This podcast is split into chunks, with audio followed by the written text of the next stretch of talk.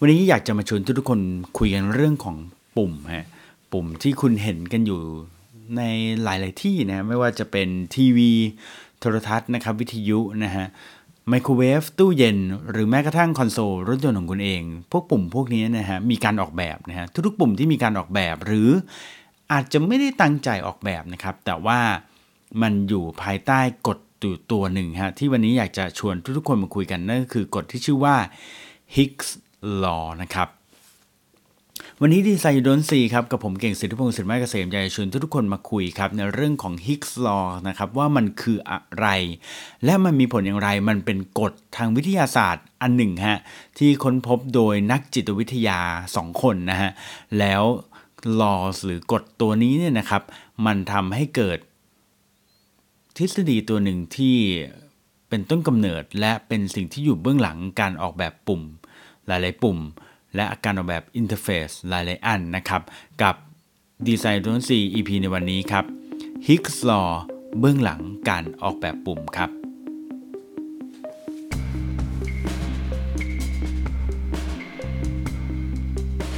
บทความนี้ผมเอามาจากเว็บไซต์นะครับที่ชื่อว่า Interaction Design Foundation นะครับมาประกอบกับทฤษฎีที่อืม เป็นต้องบอกว่าไม่ใช่ทฤษฎีใหม่แน่นอนนะครับเป็นทฤษฎีที่ผมคิดว่าเหล่าดีไซเนอร์หลายคนต้องคุ้นหู และเคยได้ยินนะครับ แต่ว่าวันนี้เราจะมาเล่ากันในแบบฉบับของคนที่ไม่ใช่ดีไซเนอร์มาฟังกันนะฮะว่าเอ๊ะอะไรคือ Hick's Law แล้วมันคือกฎอะไรแล้วมันเกี่ยวอะไรกับการออกแบบปุ่มฮะ คุณเคยเป็นไหมฮะเวลาเดินเข้าร้านขายของนะที่มีของเยอะแยะมากมายไปหมดเลยนะครับเดินวนๆอยู่สองสารอบไม่รู้จะเลือกอะไรดีสุดท้ายก็ต้องเดินออกฮะหรือว่าเคยไหมฮะเวลาเข้าเว็บไซต์เว็บหนึ่งแล้วปรากฏว่าโอ้โหมีปุ่มให้กดเยอะแยะมากมายมีตัวอักษรเพียบเลย แล้วก็แบบดูแล้วก็งง แล้วก็เลือกไม่ถูกแล้วสุดท้ายก็ออกจากเว็บนั้นฮะเปลี่ยนเว็บไปนะครับเขาบอกว่าถ้าเกิดว่าคุณเนี่ยออกแบบไม่ว่าจะเป็นอะไรก็ตามนะครับ ตั้งแต่ อย่างที่เราเกริ่นมา ตอนต้นคือเรื่องของปุ่มนะฮะอินเทอร์เฟซต่างๆ ไม่ว่าจะบนเว็บไซต์ ในมือถือบนแอปพลิเคชัน หรือแม้กระทั่งการออกแบบ shelf ในร้านขายของชำหรือ shelf ตามร้านขายของต่างๆ นานาก็ตามเนี่ยนะครับ คือถ้าเกิดว่ามันมีเยอะมากจนถึงจุดที่ทำให้คนที่เข้ามาในร้านของคุณ หรือเข้ามาในเว็บไซต์ของคุณ หรือโหลดแอปของคุณเนี่ยเขาแบบงง เลือกไม่ถูกจนเขาต้องถามตัวเองว่า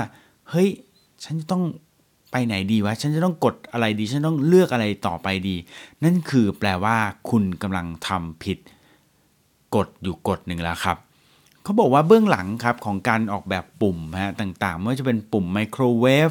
ตู้เย็นอินเทอร์เฟซคอมพิวเตอร์ต่างๆนะครับแอร์หรือแม้กระทั่งวิทยุคอนโซลบน ในรถยนต์เนี่ยนะครับทุกอย่างเนี่ยอยู่ภายใต้กฎอันหนึ่งที่เขาเรียกว่า Higgs Law นะครับ Higgs Law สะกดยังไงครับก็คือ H I C K Higgs นะครับแล้วก็มี apostrophe s นะครับแล้วก็ law นะครับก็คือกฎของ Higgs นั่นเองนะครับ Higgs เป็นใครครับ Higgs เนี่ยเป็นนักจิตวิทยาชาวอังกฤษนะครับ คนหนึ่งเป็นชาวอังกฤษนะครับ แล้วก็อีกคนหนึ่งเป็นชาวอเมริกันนะครับ คนหนึ่งชื่อเอ็ดมันด์ฮิกนะครับ อีกคนหนึ่งก็คือ เรย์เฮแมนนะครับ บางคนเขาไม่ได้เรียกแค่ว่า Higgs Law นะครับเขาเรียกว่า Higgs and Heyman's Law นะครับ ก็มีเหมือนกันนะครับ ซึ่ง 2 นักจิตวิทยาชาวอังกฤษและอเมริกัน 2 คนนี้เนี่ยนะฮะเขาคิดทฤษฎีหนึ่งขึ้นมาได้ตั้งแต่ในปี 1952 คือย้อนกลับไปเท่าไหร่อะ 70 กว่าปีเลยนะครับ เขาคิดได้ถึงทฤษฎีที่พูดถึงความสัมพันธ์ ระหว่างตัวเลือกและ เวลาที่ใช้ในการเลือกครับย้ำอีกทีนะความสัมพันธ์ระหว่างตัวเลือก และเวลาที่ใช้ในการเลือกครับ จริงๆเขามีสูตรออกมาด้วยนะก็คือ rt เท่ากับ ab log 2แล้วก็วงเล็บ n นะฮะซึ่งบอกเลยผมแปลไม่ออกว่ามันคืออะไรนะฮะ rt นี่คือ reaction time นะฮะเท่ากับ a บวก b แล้วก็ log 2แล้วก็วงเล็บ n นะฮะซึ่ง n นี่คือจำนวนตัวเลือกนะฮะเขาบอกงี้ครับ แต่ผมแปลเป็นภาษาไทยง่ายๆ ให้ฟังง่ายๆ Higgs law เนี่ยนะครับ ความหมายของมันง่ายมาก ๆ ก็คือแปลว่า ถ้าตัวเลือกยิ่งมาก ก็ยิ่งจะทำให้ลูกค้าต้องใช้เวลาเลือกนานขึ้น ถ้าตัวเลือกยิ่งมีจำนวนมากนะครับ ลูกค้าก็จะใช้เวลาเลือกสินค้านานขึ้นนะฮะเพราะว่ามันเยอะไงฮะมันเยอะแล้วมันสับสนแล้วมันเลือกไม่ถูกแล้วมันก็ งงไปหมดเลยนะครับ ดังนั้นเนี่ยวิธีการแก้ไขง่ายๆ คือถ้าเกิดว่าคุณเนี่ยมีร้านขายของที่แบบของมันเยอะจริง ๆ หรือว่าคุณมีโมบายแอปหรือเว็บไซต์หรืออะไรก็แล้วแต่ หรือคุณกำลังออกแบบปุ่มไมโครเวฟที่แบบปุ่มยุบยับไปหมดเนี่ยเยอะๆไปหมดเลยเนี่ยเขาบอกว่าวิธีการง่ายๆก็คือให้ลดตัวเลือกลง แล้วจะทำให้ใช้เวลาเลือกได้น้อยลงด้วยนะครับ อืม พอพูดถึงปุ่มเยอะๆเนี่ยผมนึกไปถึงอะไรรู้ไหมที่ปุ่มเยอะที่สุดในโลกแล้วก็เหมือนกับโลกนี้ก็พยายามจะแก้ไขปัญหาสิ่งนี้ แต่ก็ยังพยายามแล้วก็มีมีแก้วมาได้ดีอยู่ไม่กี่รายนะครับ นั่นก็คือรีโมททีวีนั่นเองนะครับผมคิดว่าที่บ้านหลายๆคนน่าจะต้องมีรีโมททีวีนะแล้วก็คงจะเคยสงสัยว่า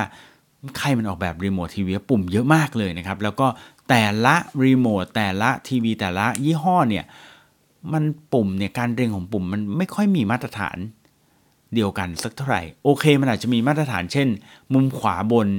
มันจะต้องมีปุ่มแดงๆ ปุ่มหนึ่งปุ่มนั่นแหละคือปุ่มเปิดปิดนะในช่วงกลางๆเนี่ยอาจจะมีปุ่มที่เป็นปุ่มเพิ่มเสียงลดเสียง ปุ่มเปลี่ยนช่องนะครับมากขึ้นน้อยลงอะไรประมาณนี้นะครับ แต่ว่านอกนั้นก็เป็นปุ่มยุบยับไปหมดเลยนะทำไมไม่มีใครออกแบบปุ่ม รีโมทคอนโทรลใหม่นะครับปุ่มรีโมทคอนโทรลอันนึงที่ผมเห็นแล้วคิดว่า work ก็คือ Apple TV นะครับคือ work ในระดับหนึ่งแหละนะครับแต่ว่ามันก็ยังมีปัญหาเรื่องของเวลาพิมพ์ตัวอักษรนะจะ search ชื่อหนังใน Netflix เนี่ยโอ้โหต้องไล่ตัวอักษรกันยากมาก ถึงแม้จริง ๆ แล้วเนี่ย Apple จะพยายามแก้ไขด้วยการใช้ voice command นะครับก็คือกดแล้วก็พูดใส่ลงไปในตัวรีโมทเลยนะครับก็จะสามารถพิมพ์ออกมาได้ แต่ ทั้งนี้ทั้งนั้นเนี่ยก็ต้องดูด้วยนะว่าอย่างเราในไทยๆบางที accent ภาษามันไม่ได้อะมันก็อาจจะแบบยิงยิงยากเข้าไปใหญ่เลยนะฮะทีนี้เนี่ยกลับมาที่ฮิกส์ลอนะครับฮิกส์ลอก็คือบอกว่าตัวเลือกยิ่งมากครับ ลูกค้าหรือคนใช้งานก็ต้องใช้เวลาเลือกนานขึ้น เหมือนกันเลยฮะ เหมือนรีโมททีวีแล้วเนี่ย ถึงแม้ใช้ทุกวันเนี่ย แต่ตัวเลือกมันเยอะมากนะครับ มันงงฮะ ไม่รู้มันจะกดอันไหนก่อนนะครับ แล้วก็วิธีการก็คือว่า ถ้าเกิดว่าเราลดตัวเลือกลงนะครับ ก็จะทำให้มนุษย์เนี่ยหรือผู้ใช้งานเนี่ยใช้เวลาในการเลือกลดลงด้วยเช่นกันนะครับ ก็เหมือนรีโมท Apple TV นะปุ่มเหลือแค่ประมาณ 3-4 ปุ่มนั่นเองนะครับ ก็จะทำให้มันง่ายลงนะครับ ทีนี้ครับเขาก็บอกว่าโอเคตามกฎนะตัวเลือกน้อยเนี่ยคนก็จะใช้เวลาเลือกน้อยดูลงด้วยเช่นกันนะแต่มียกเว้นฮะ มียกเว้นก็คือว่า ถ้าลูกค้าเลือกมาอยู่แล้ว คิดมาอยู่แล้วว่าฉันอยากได้สิ่งนี้ เขาบอกว่ากฎนี้จะใช้ไม่ได้ผลเลยนะครับ พูดง่ายๆคือว่าถ้าสมมติว่าคุณ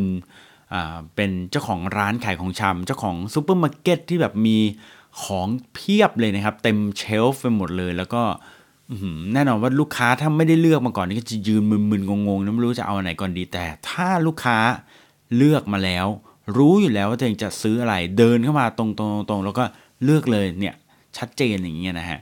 กฎของ Hick's law เนี่ยก็จะไม่ได้ work นะครับ ก็คือหมายความว่าตัวเลือกมากเขาก็อาจจะสามารถเลือกได้เร็วอยู่ดี เพราะว่าเขาจับจ้องมาอยู่แล้วว่า วันนี้ฉันจะต้องช็อปสิ่งนี้นะฮะความจริงแล้วเนี่ย Hick's law เนี่ยนะครับมันมันมีคอนเซปต์ก็อย่างที่บอกก็คือว่ายิ่ง simple เท่าไหร่ก็ยิ่งดีนะครับ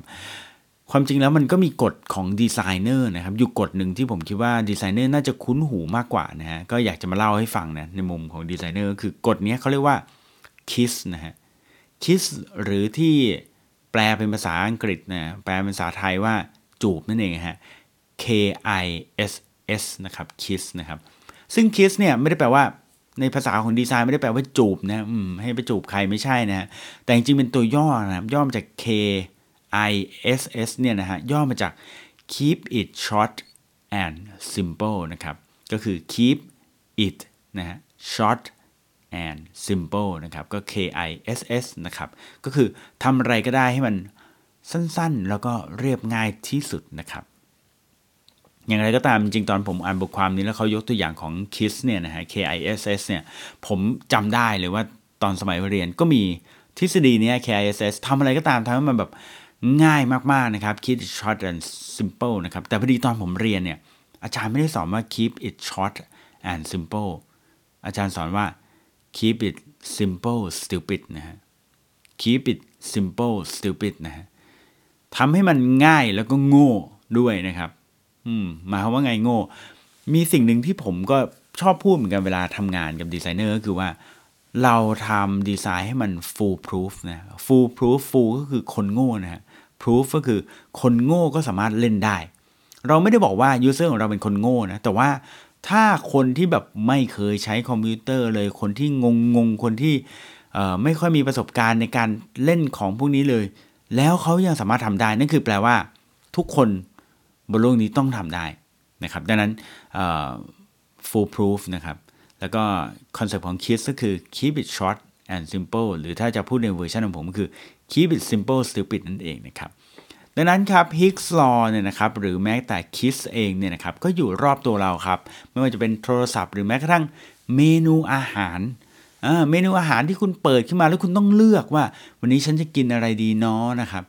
เคยเจอไหมครับเมนูอาหารแบบพวกร้านอาหารสมัยก่อนที่แบบใช้ตัวอักษรพิมพ์พิมพ์เยอะๆยาวๆเป็นสับเลยเนี่ย เราแบบเลือกไม่ถูกใช่ป่ะ เราต้องมานั่งอ่านเราขี้เกียจมากเลยยิ่งคนสมัยนี้สมาธิสั้นนะแต่ถ้าคุณไปเจอเมนูที่แบบร้านดีๆหน่อยนะยกตัวอย่างเช่น อย่างเช่น smp อย่างเงี้ยเห็นไหมเขาจะมีรูปภาพสวยๆมาแปะไว้นะครับ ส่วนหนึ่งไม่ใช่ว่าเขาอยากจะโชว์ให้คุณน้ำลายไหลนะนั่นก็ใช่แหละนะฮะแต่ว่าอีกส่วนหนึ่งก็คือเขาอยากจะทำให้ตัวเลือกหรือ choice เนี่ยมันไม่ได้เยอะมากในหน้านั้น มันอ่านแล้วสบายตา มันเห็นบางตัวที่ทางร้านไฮไลท์ว่าตัวนี้ควรกินตัวนี้ต้องกินเนี่ย มันจะชัดพิเศษครับ และด้วยกฎของ Higgs law ที่ว่า choice เยอะเนี่ยนะครับถ้าเกิดว่าเราตัด choice ให้ลดลงเนี่ย คนก็จะทำงานได้ง่ายขึ้นถูกไหมครับ คนก็จะเลือกได้ง่ายขึ้นถูกไหมฮะ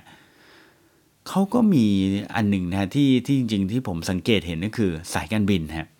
สายการบินเนี่ยเวลาเราจะบินทีเราต้องเลือก destination ถูกไหมครับ จากกรุงเทพเชียงใหม่แบบนี้ อันนี้ก็ไม่ได้ยากอะไรเป็นเรื่องที่ทุกๆ คนต้องทำอยู่แล้วนะครับ ต้องเลือกอยู่แล้วนะครับ แต่ว่า มันก็จะมีออปชันเกิดขึ้นฮะเอาประกันไหม เอารับประทานอาหารบนเครื่องไหมใช่ไหมฮะเอาเเพิ่มโหลดกระเป๋าไหมใช่ไหมครับเพิ่มน้ำหนักกระเป๋าไหมนะฮะสามอย่างนี้นะฮะคือถ้าเกิดว่าคนเนี่ยต้องเลือก 3 อย่าง อันนี้คือตัวเลือกที่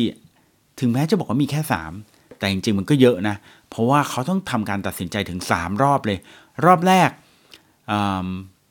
เพิ่มน้ำหนักไหมอืม ไม่เพิ่มดีกว่าอะไรเงี้ยนะครับ รอบ 2 เอาประกันไหมเออไม่เอาประกันเอ๊ะหรือเอาดีเอ๊ะหรืออะไรอย่างเงี้ยคือมันยากนะฮะ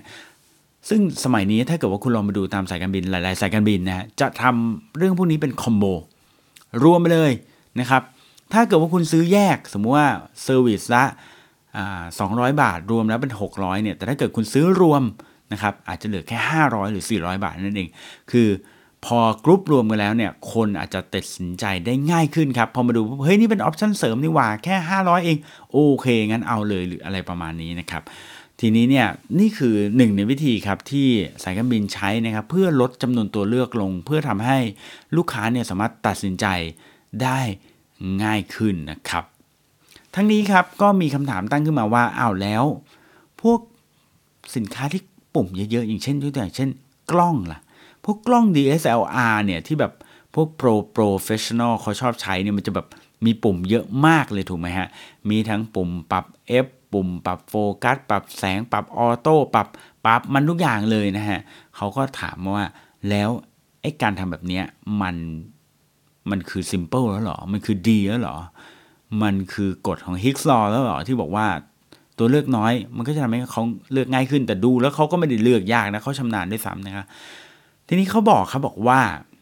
Hick's Law เนี่ยนะครับคือทำให้ simpleเรียบง่ายนะครับ เพื่อทำให้สามารถเลือกสินค้าได้ง่ายนะครับ แต่